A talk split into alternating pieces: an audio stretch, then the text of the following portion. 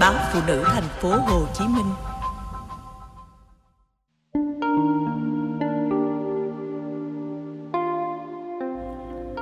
Em vợ bán đất dùm, tôi mất trắng khoản tiền lớn.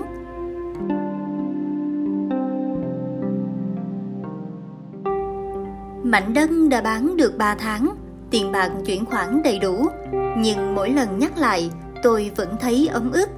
Nếu là người ngoài, có lẽ tôi sẽ đi đến tận cùng sự việc để mọi chuyện sáng tỏ. Còn vợ tôi muốn dĩ hòa vi quý và bao biện, xét về mặt lý, em trai không sai. Cách đây 5 năm, khi tôi đang đi xuất khẩu lao động ở nước ngoài, thì vợ gọi điện sang bàn bạc. Cô ấy nói muốn dùng tiền tích lũy để mua một mảnh đất ở quê.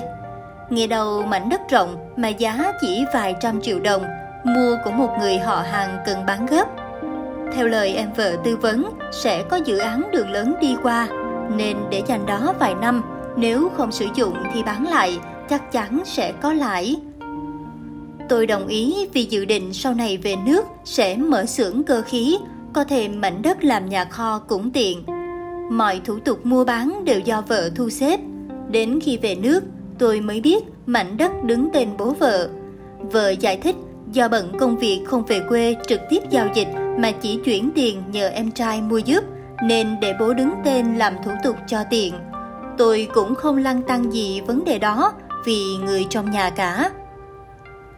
Sau khi về nước, tôi đầu tư mở xưởng với bạn ở một địa điểm khác. Đến năm vừa rồi, vì cần tiền để mở rộng việc kinh doanh nên tôi bàn với vợ bán đất. Mảnh đất của vợ chồng tôi nằm ngay con đường liên tỉnh mới mở nên rất được giá. Do không am hiểu nhiều về bất động sản, tôi nhờ em vợ bán giúp.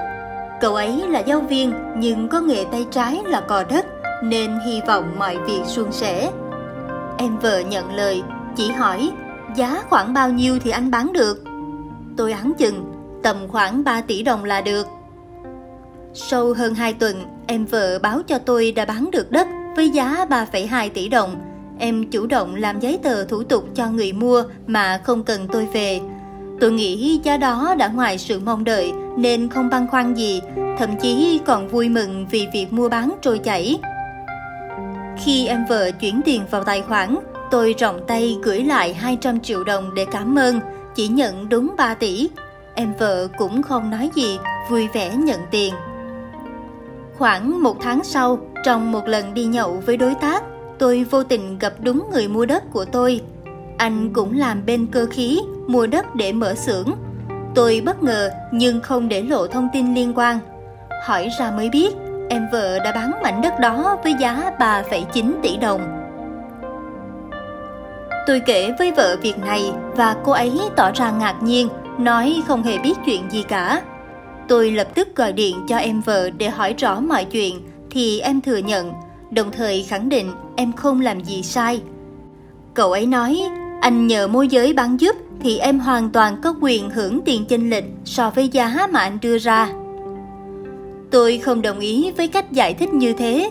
Nếu sòng phẳng thì em chỉ được hưởng phần trăm hoa hồng trên tổng giá trị tiền.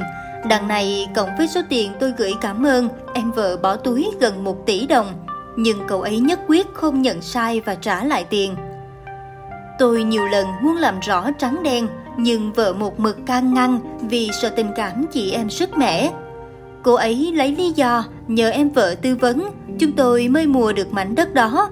Nhờ bán được giá cao, em ấy hưởng tiền lời cũng hợp lý. Nhưng với tôi, chuyện nào ra chuyện đó, tôi không chấp nhận kiểu làm ăn lật lọng, nhất là với người thân. Do bất đồng quan điểm về chuyện này mà vợ chồng tôi cãi nhau liên tục. Đúng là xét về lý, tôi không đủ bằng chứng để kiện ra tòa vì việc thỏa thuận mua bán chỉ bằng miệng, giấy tờ đất cũng không phải tên tôi.